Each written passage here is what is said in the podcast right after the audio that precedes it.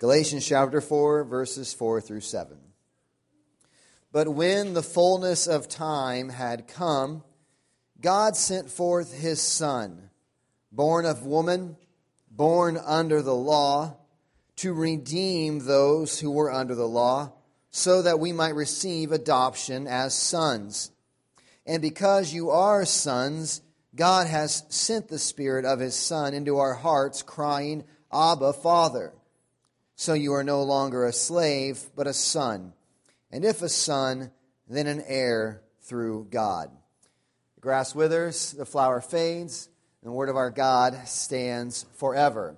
So we're now in the third Sunday in our Advent series, and we've been taking to this four weeks of Advent to try to dig in in a little bit more depth in this passage of Scripture from Galatians chapter 4, verses 4 through 7. This phrase of when the fullness of time had come. And so the first week we discussed what was meant by the fullness of time had, had come. And we described it as meaning that when the fullness of time had come, God sent forth His Son. It's clear to us that God is a God who has a plan, He has a purpose, and He is powerful to work it out. The fullness of time, there was a, there was a certain time, there was a plan. In order to have certain times, you have to have a direction or a plan. God has a plan, but not only does He have a plan, God has the power to work His plan out. He sends His Son. And this Son, Jesus, is born of woman. It is, he is born under law. He is true humanity as a full representative under the law of God because we as men, we as mankind, needed one of us a man to make right the situation that man had made wrong. Man had, we, we talked through Romans chapter 5, the, the comparison between the first Adam and the second Adam, or the last Adam. The first Adam, standing in for all of humanity, plunges all of humanity into sin. By man, the world was ruined. And we see at the fullness of time, God sends forth his Son, born of woman, born under the law, true man, to right the wrong that, that man had begun when he needed a true representative. Jesus comes, and that, that is what he does. He is the man born of woman, born under the law. And this week we get to the statement of starting in verse 5 to redeem those who were under the law. To redeem those who were under the law.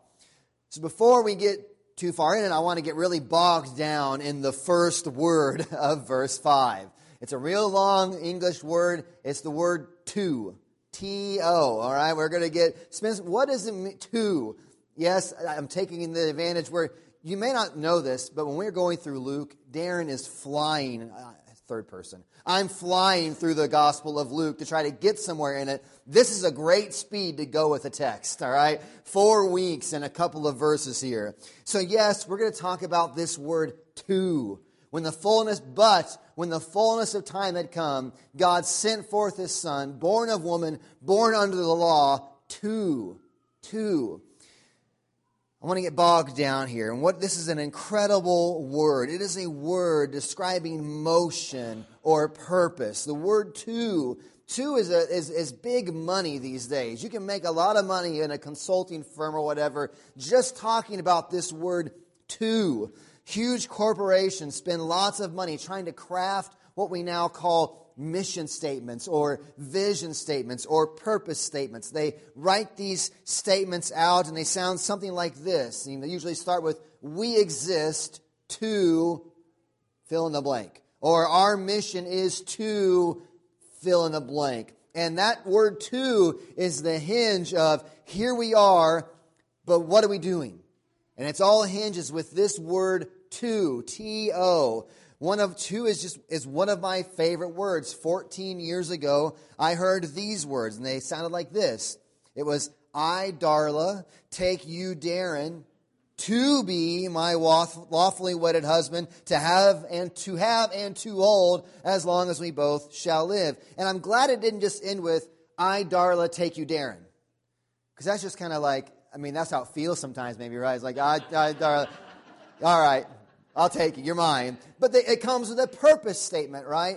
I, Darla, take you, Darren, to. There's, there's purpose to it. To have and to hold, as both, while, uh, while both of long as we both shall live. That's how, it's something like that. But the, there's, there's a to that, that's communicated there. The, the statement of who you are and what you're going to do by communicating this purpose of to. I take you to X, Y, and Z. And wouldn't it be great if we could? I mean, so we have these statements we make to each other I promise to this, or I, when I get to wherever, I'm going to do this. When I turn the oven, why are you turning the oven on? Well, I'm, I'm going to bake, I'm going to cook you a meatloaf. I'm going to try to see how many times I can get meatloaf into a sermon. Uh, to, there's purpose to it. There's purpose to it with this word to. Wouldn't it be nice? Can you imagine what it would mean to be able to look into the eternal mind of God? This, this transcendent being this one who is other than us, incomprehensible in his eternality, incomprehensible in his holiness, in his righteousness, in his justice, in his love and his mercy, to this, man, this one who set the whole world in motion. Wouldn't it be incredible if it isn't just hearing the, the two from another individual here on this earth, you kind of understand how minds work? Wouldn't it be incredible to peer into the mind of God and hear His two? Here's who I am, this is what I'm doing, and this is why. Wouldn't that be amazing? And I'm obviously building that up because look what we have in Galatians 4. This is one of these places where we have the two of God. Not just who he is, not just what he's doing, but why he's doing it. He has done this to do something in the fullness of time. Verse 4 But when the fullness of time had come, God sent forth his son, born of woman, born under the law, to. To. We get to peer into the mind of God in this verse. What is he up to? And he tells us. But now, to get stuck longer on the word to, he tells us, and he's going to tell us, but before we get to the why, what do you expect to come next? And you, you've all sitting in church and you've been here many times, so you kind of, you know, you, under, you, you, know what's, you know what's coming. But, but honestly, if we could stop, try to, with all the, the powers of creativity and imagination you can muster, don't just jump to the redeem those under the law, but think what, what is coming next? when the fullness of time had come, this transcendent, this holy, this righteous one, when the fullness of time had come, what's this God going to do? He's going to send his son, born of woman, born under the law, to what? What is he going to do? The God of the universe, in his holiness and his purity, his righteousness, is going to send his son at just the right time. But what would you say he's sending him to do? I want you to imagine with me for a moment a scenario in which maybe you built a, a rich farm operation. You weren't, you weren't right there. You, they couldn't see you. You weren't hands on with the operation, but you built, you set up this big farm operation. You got it all going. You put workers within it to take care of it. You provide for the workers. They're, they're well cared for. They're there to tend the field, the grapes, whatever the fruit is. They're there to tend this, this farmland for you. And they're, they're well provided for, taking care of it. Now imagine this farm that you have set up, you have created, you have empowered them to work it and to till it and provided for the workers. Imagine that when the harvest time comes, you send messengers to pick up the harvest and, and get your return on, on what you've invested. This is, this is what you have done this for. You send the workers, but instead of the messengers, but instead of the workers, giving the profits to the messengers and saying, Thank you for building this wonderful farm and letting, giving us the opportunity to tend to it and to make profits here. Here is your rightful, oh, this is what you're due. Here it is. We give it back to you. And instead of the workers doing that, what do the workers do? The workers kill your messengers or they beat them up. They stone them. They throw them away. We don't want nothing to get, get rid of this guy. We don't want to hear from you. They begin to disregard and beat and even kill your messengers. Well, what would be your response to workers like that? What would be your, your response to workers like that? And then maybe we could ask the question what do you think God's response to workers like that would be? Well, you don't have to guess. Matthew chapter 21. Got your Bible out there. Matthew chapter 21. We're going to read a little parable here. This is Matthew chapter 21. If you've got a Pew Bible, it's on page 982. This is the parable of the tenants. Jesus is telling a few parables here, and he's speaking with the religious leaders of the day. Here's the parable of the tenants. Jesus says this in Matthew 21, verse 33. Hear another parable. There was a master of a house who planted a vineyard and put a fence around it and dug a wine press in it and built a tower and leased it to tenants and went into another country. When the season for fruit drew near, he sent his servants to the tenants to get his fruit. And the tenants took his servants and beat one, killed another, and stoned another. Again, he sent other servants more than the first, and they did the same to them. Finally, he sent his son to them, saying, They will respect my son. But when the tenants saw the son, they said to themselves, This is the heir. Come, let us kill him and have his inheritance. And they took him and threw him out of the vineyard and killed him.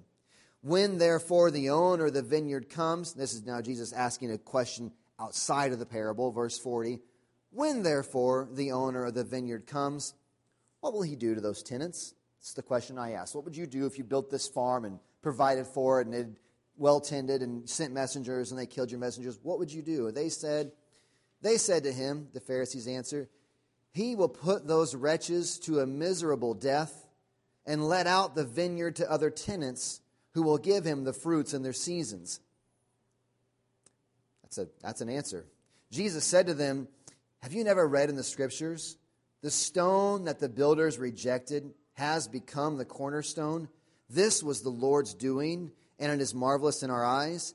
Therefore, I tell you, coming from Jesus, therefore I tell you, the kingdom of God will be taken away from you and given to a people producing its fruits and the one who falls on this stone will be broken to pieces, and when it falls on anyone, it will crush him. When the chief priests and the Pharisees heard the parable, parables, they perceived that he was speaking about them. Indeed, he was. And although they were seeking to arrest him, they feared the crowds because they held him to be a prophet. What is God? The par- it's a parable about God. God has done this. He has set up this. The mes- He set up the world for people to tend, and they. He sent messengers, prophets, as who Jesus is talking about. He sends prophets all through the Old Testament, calling them to repentance. And what do they do? They kill them. They get rid of them. And then God sends His Son, thinking. And, and what do they do to the Son? We know the end of the story here of this gospel, they kill the son. What's God's response? What's Jesus bringing this up for? He's pushing on the Pharisees to see the dangerous place that they are in. The dangerous place that they are in. This stone, anyone who falls on this stone will be broken to pieces. God will be able to put them back together. But when it fall, when this stone falls on anyone, it will crush him. God's response to action against him like this is an action of justice justice. The justice of God. The wrongdoer will receive his just reward for the action he's taken against his sovereign. This parable is Jesus' description of exactly what humanity has done. We've been given amazing things and have taken them and have rebelled against God and his messengers. We have rebelled against the one who gave them to us.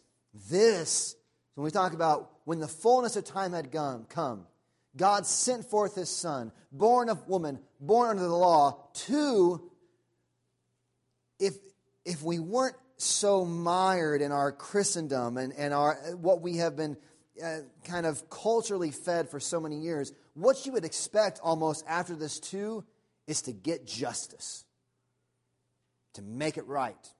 Sent forth his son to judge the world because the world was against God. And this generic idea that this generic God who's just love and mercy without justice is, is inconceivable throughout most of history. War is going on, death is going on, disease is going on, injustice is rampant throughout history, and the desire for justice is so strong as image bearers of God that the idea that God wouldn't come down and if, if God was just at all, if God was righteous at all, if God was good at all, when he shows up, how could he not respond in justice? But our culture has hijacked this Christian idea that God is loving and merciful, which is true. But we have taken, our culture has taken this idea of God being a just, a, a loving and merciful God, and has made them the sole attributes of who God is. Even some self proclaimed Christians misunderstand who God is. And when that happens, you cannot comprehend what God has actually done. If you take the holiness of God and you put it down here and you just lower it as low as you can, then God shows up and it's just it's just hugs and you know flowers and you know all this kind of fuzz warm fuzzies.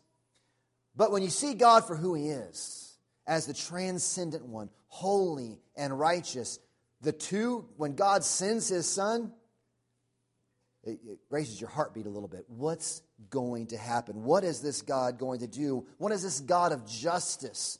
We deserve the judgment as sinners before this holy and righteous God. Not understanding God and His holiness and His righteousness, and not understanding humanity, not understanding us in our fallen condition, as Scripture tells us, it undercuts any possibility of understanding the message of the entire Bible, let alone the message of Christmas.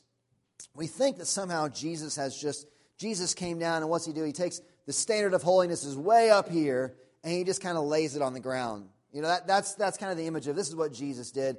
The standard is perfection of holiness all throughout the Old Testament. And Jesus comes along, he kind of lays it on the ground. So basically, if you're just standing in the vicinity of the bar, you could, if you could pass over, you could die and fall over the bar and you're good to go. You pass the standard. And that's kind of what we think Jesus has done.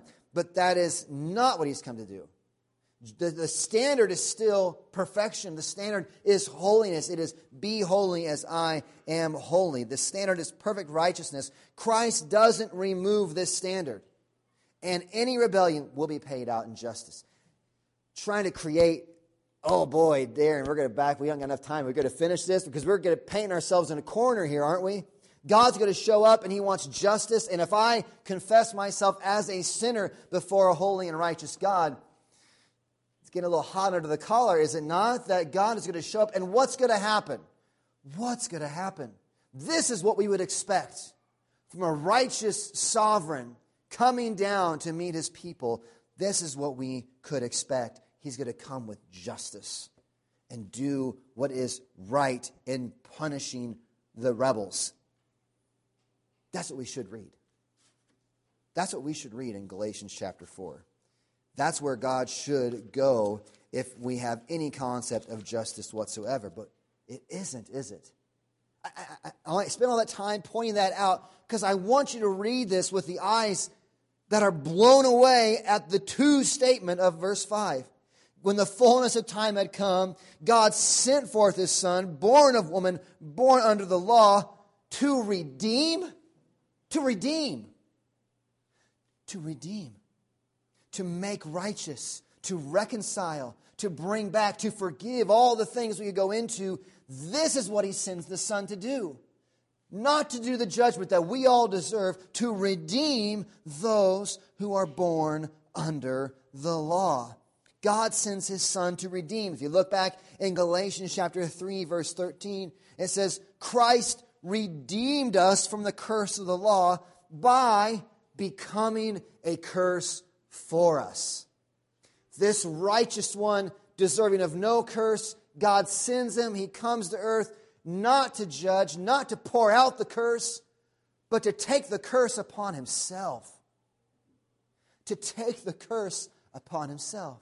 Sends forth his son, born under the law, born of woman under the law, to redeem those who under, are under the law. Instead of lowering the bar down, Christ comes and he fulfills perfect righteousness. He says the bar is perfect, perfect righteousness, and as a man born of woman under the law, he comes, he fulfills it. He completes all righteousness. And the brick wall that sits underneath this standard, this bar, is up here. Imagine under the bar, you can't sneak underneath it. Under the bar, it's a brick wall. And every time we try to jump it, we smash ourselves against the brick wall. And we smash ourselves against the brick wall. And that brick wall comes over and it buries us. We can't clear the standard. And you're never going to. All have sinned and fallen short of the glory of God. We have, you're not making it over the standard. But Jesus comes, he shows up, and he clears the standard without a stain or spot of sin. He clears the mark. And yet, what do we see? The one who clears the standard, the one who fulfills all righteousness, the one who clears the standard takes the crushing of everyone else who hit the wall and fell, and hit the wall and fail, fell, and gets crushed. The one who clears the standard takes the crushing. The one who clears the standard takes the crushing so that those who are crushed in their failure could clear the standard through his perfect righteousness. The one who clears the standard takes the crushing so that all of us, all you sinners in here, Merry Christmas, so that all you sinners in here who are crushed through repentance and faith in this one work could clear the standard by faith in his righteousness. That's what Christ has come to do, to redeem. Our disobedience leaves us cursed. Leaves us cursed, Galatians 3. Our disobedience leaves us cursed. Christ comes and his obedience leaves him righteous. Then, in the mercy and love and grace of God, the righteous one deserving no curse, the righteous one takes the curse upon himself so that we are who are rightfully cursed could be made righteous. The one who was righteous takes the curse of those who deserve to be cursed so that the ones who were cursed could be made righteous. This is the purpose statement coming from God in our passage this morning. The Son has come to redeem those under the law. Those who are killed by the law's demands for righteousness find their redemption in the one who has come and perfectly fulfilled all of the law's righteous demands. He fulfills the law's righteous demands so that righteousness could be ours. This is exactly what God tells us. Romans chapter 8, verses 3 and 4 says this For God has done what the law, weakened by the flesh could not do, namely, save us. The law couldn't save us because weakened by the flesh, we couldn't fulfill the law. But God has done what the law, weakened by the flesh, could not do by sending his own Son in the likeness of sinful flesh, and for sin, he condemned sin in the flesh, in order that the righteous requirement of the law might be fulfilled in us who walk not according to the flesh, but according to the Spirit. This is what God has done.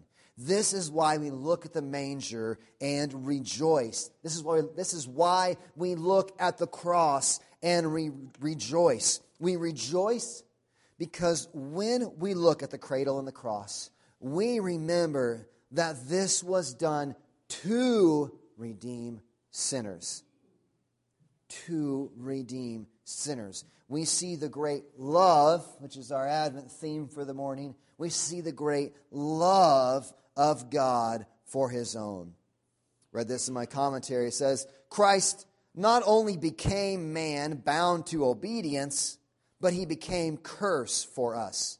He made our doom his own. He took on him not only the calling of a man, but our responsibility as sinful men. It is in this work, it is in this that his work as our Redeemer lies. For it is in this that the measure, or rather the immensity of his love is seen. This great love can be yours to, to, to redeem those born under the law. Who is he describing there?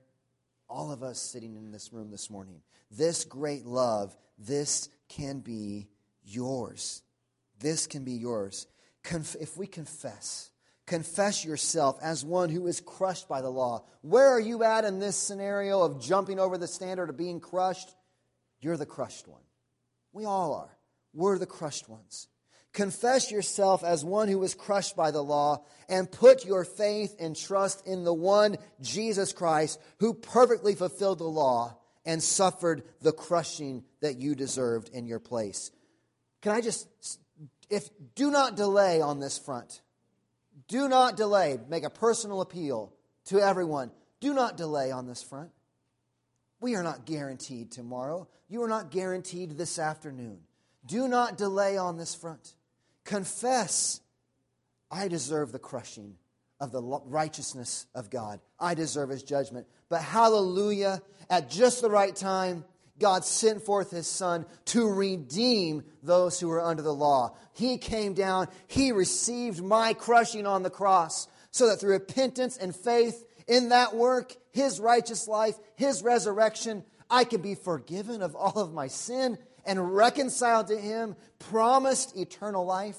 Do not delay on this front. If you are here this morning and you are not sure if that reality is yours, do not delay. Cling to Christ. See Christ for who he is. See yourself for who you are. Be honest and cling to Christ. He lived, he died, and he resurrected out of the grave for your redemption.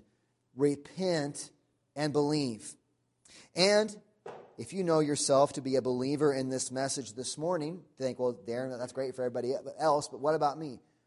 Are you resting there? Is that where you camp out at?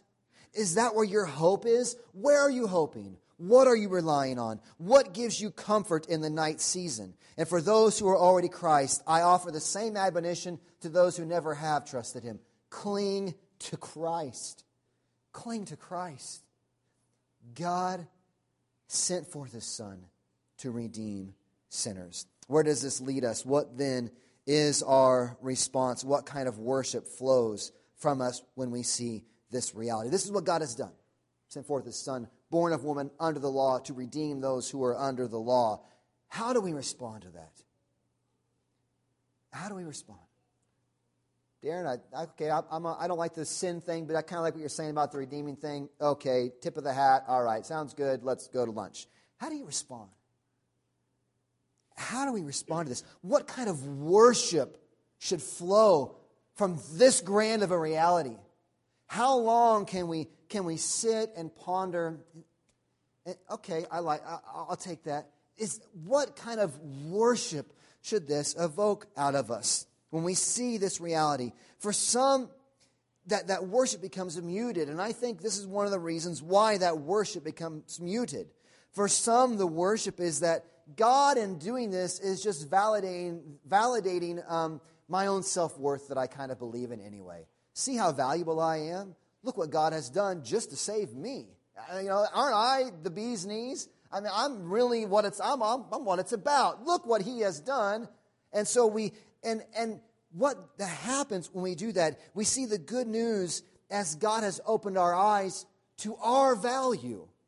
God has opened our eyes to our value, which really, in our self obsessed world, we never really don't believe in. I mean, we, our, God is affirming my own self value. But that motive takes the revealed truth of our complete sinfulness and turns it on its head. It turns it totally upside down. God has done all this work to save sinners because I'm really not that bad of a person. God really values me. And the worship becomes this self revolving, self centered mess of worship. It makes nonsense out of passages that say Christ came to save sinners, 1 Timothy 1:15, and Christ died for the ungodly, Romans 5:6. It fails to bring true worship. How do you respond? How are we responding this morning? True worship, I would argue, in contrast to that idea of worship, true worship is not the opening of our eyes to see our worth. True worship is God opening our eyes that we would see His worth. Why? Why? Why would He do this? I, I, think about what, what God sends his son, what should I get? I don't know if, if you all want to be as honest as I am, and I can't be from the pulpit, I suppose, but good night. There's so many moments in my life I don't deserve God to smile in my direction for a second. And what does He do? He sends His Son, born of woman, born under the law, to redeem sinners like me, sinners like you. I don't, I don't know how.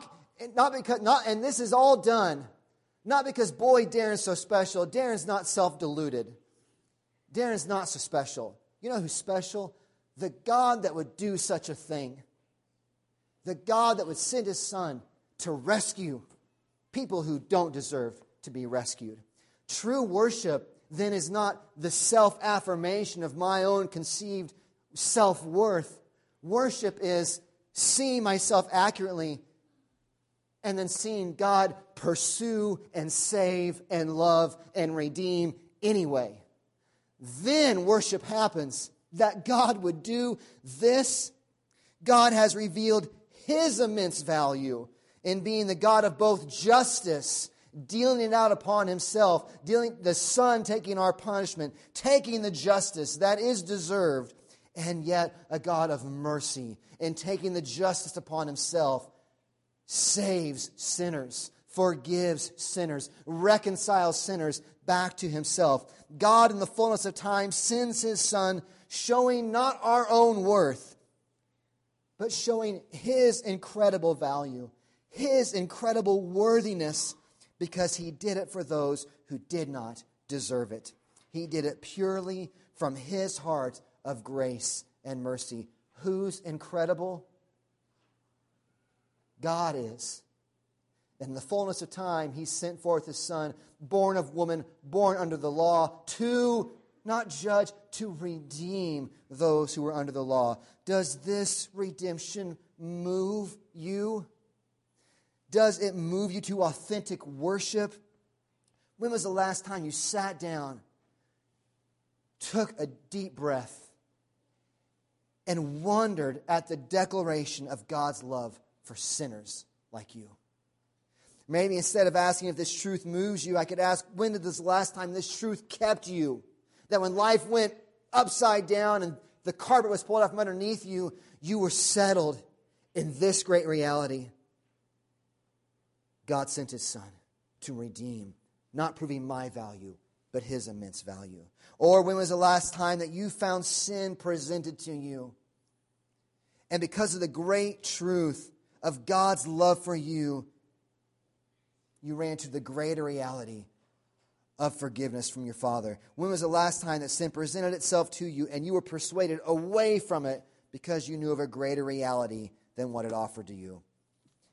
I want us to, as we Advent anticipating Christmas, I want you to know this truth. I want us to know this truth. And I don't want us just to know it. I want you to know it. You feel it in your guts. This is what God has done. This is what the major is about. This is what the cross is about. This is what the second advent is coming about. When all of these things finally become fully realized. Feel this truth deep inside of who you are. This is the love of God and the greatness of God. He is the one who is truly worthy of all of our worship. Let's pray. Give us eyes, God. Give us eyes. This is a work that we cannot work up. Holy Spirit, move in our hearts as we come to communion and we see that at the table, it is not our worth put on display, it is the worth of the one whose body was broken, whose blood was shed for sinners, for us. May we see your great value, your great worth, and worship you for it. We pray these things. In Jesus' name, amen.